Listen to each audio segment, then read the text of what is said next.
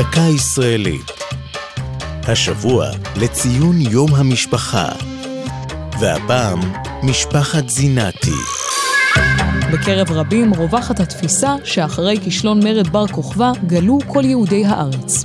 אולם למעשה היו קהילות יהודים שהמשיכו לחיות בארץ ישראל. המפורסמת בהן היא זו של יהודי פקיעין הגלילית, ומסורת בידם שהם נצר למשפחות כהנים שמעולם לא ירדו מכאן.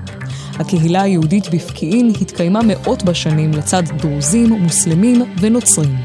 אלא שמאורעות שנות ה-30 במאה שעברה, תרצה ותרצת לא פסחו על הקהילה הייחודית, ויהודי פקיעין גורשו ממנה.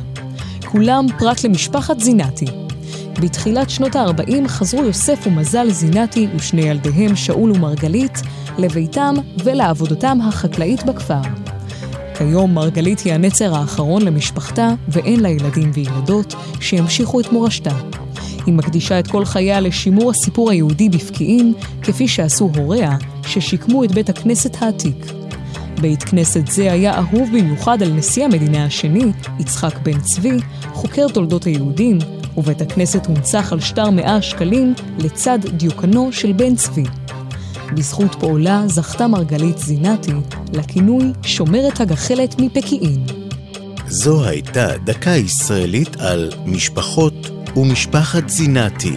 כתב אדר גיציס, ייעוץ הדוקטור אלעד בן דרור, עורך ליאור פרידמן.